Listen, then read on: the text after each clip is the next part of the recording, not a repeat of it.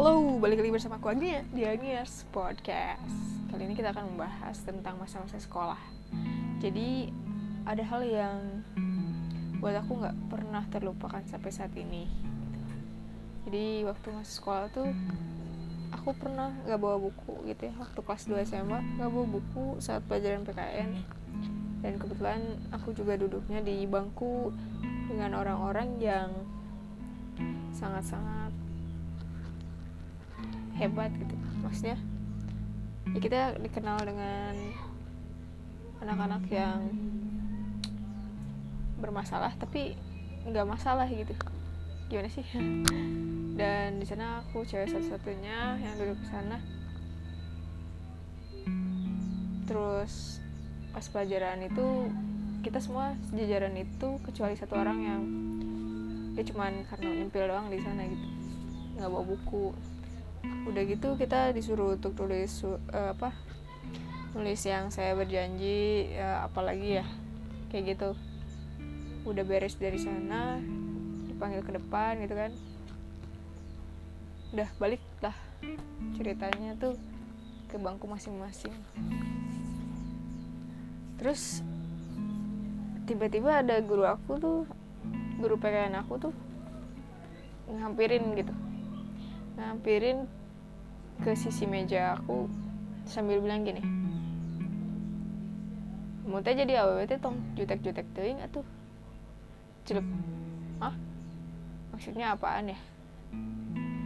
Terus dia lanjutin lagi gitu. "Kayak mulai lalaki nu daekeun jutek-jutek teuing." Di dalam hati aku, apaan sih ini guru udah hening-hening gitu kan di kelas terus dia ngomong kayak gitu lagi. Apa mungkin dari tadi aku emang mukanya, kalau misalnya bisa dibilang muka aku emang muka-muka jutek, terus muka-muka yang songong gitu kan.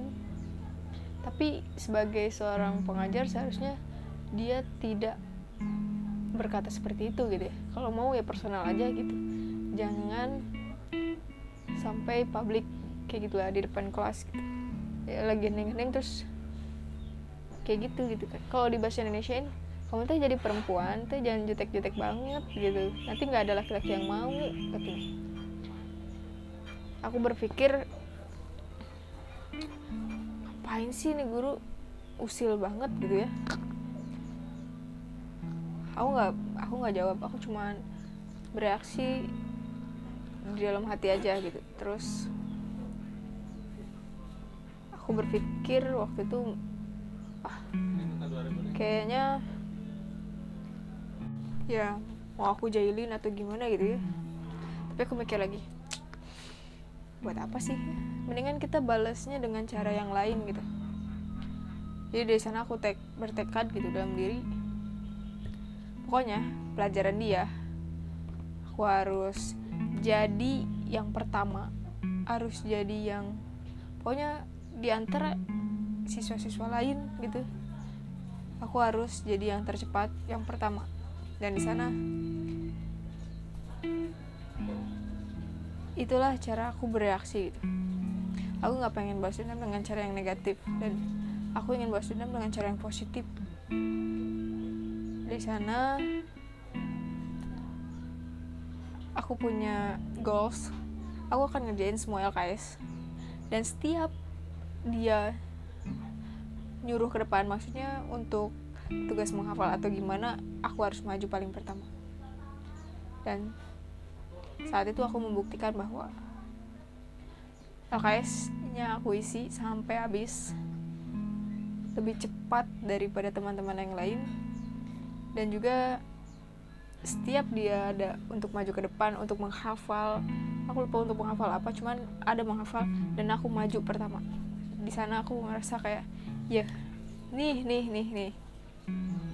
gitu, ini yang ibu bilang gitu. Aku pengen balasnya seperti itu gitu. Jadi bagaimana reaksi kita untuk respon terhadap sebuah masalah yang kita hadapi, ya balik lagi ke diri kita gitu, kita mau bereaksinya negatif atau positif gitu. Dan saat itu aku sangat berterima kasih sama Bu Eka, guru PKN aku waktu SMA. Karena kalau bukan karena dia, mungkin aku nggak punya semangat untuk seperti itu gitu. Dan juga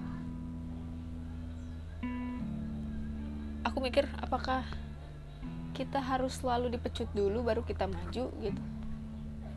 Dan ini sebuah kritik yang membangun buat aku. Mungkin memang pada awalnya kita nggak akan menerima, tapi setelah dipikir-pikir lagi, gimana ya cara membalas kritik ini menjadi kritik yang positif gitu, yang membangun gitu. Karena kalau kita dikritik kan nggak suka ya, kita nggak mau dikritik. Tapi kritik pun punya dua sisi yang berbeda gitu. Ada kritik yang membangun, ada kritik yang menjatuhkan kita. Nah, aku memilih untuk ini kritik yang membangun gitu, yang bisa membuat aku seperti dipecut dan aku bergerak gitu. Daripada yang kritik tapi menjatuhkan dan aku tetap stuck di sana dan menerima itu semua gitu. Dan yang paling parah, tidak melakukan apapun. Jadi ada beberapa poin penting di dalam cerita ini. Yang pertama, ketika kita diremehkan atau ketika kita dikritik, pilihlah reaksi yang positif, yang membawa kita untuk, lo boleh kritik gue dan gue akan tunjukkan bahwa apa yang kalian kritikan itu salah. Dan yang kedua adalah pelajaran ketika kita diremehkan itu sangat-sangat berharga. Kita tahu siapa diri kita, kita tahu siapa kita, jadi tahu ternyata kelebihan kita tuh nggak cuma biasa-biasa aja. Dan mereka membuka itu semua menjadi sebuah pecutan gitu ya, yang aku bilang tadi. Ketika kritik itu positif, kita sakit dulu, tapi sakitnya yang membuat kita sembuh gitu, membuat kita bergerak maju. Mungkin itu aja podcast aku minggu ini. Jangan lupa untuk dengerin podcast aku selanjutnya. Dan thank you buat Bu Eka yang sudah meninggalkan jejak kenangan indah buat aku. Bye-bye.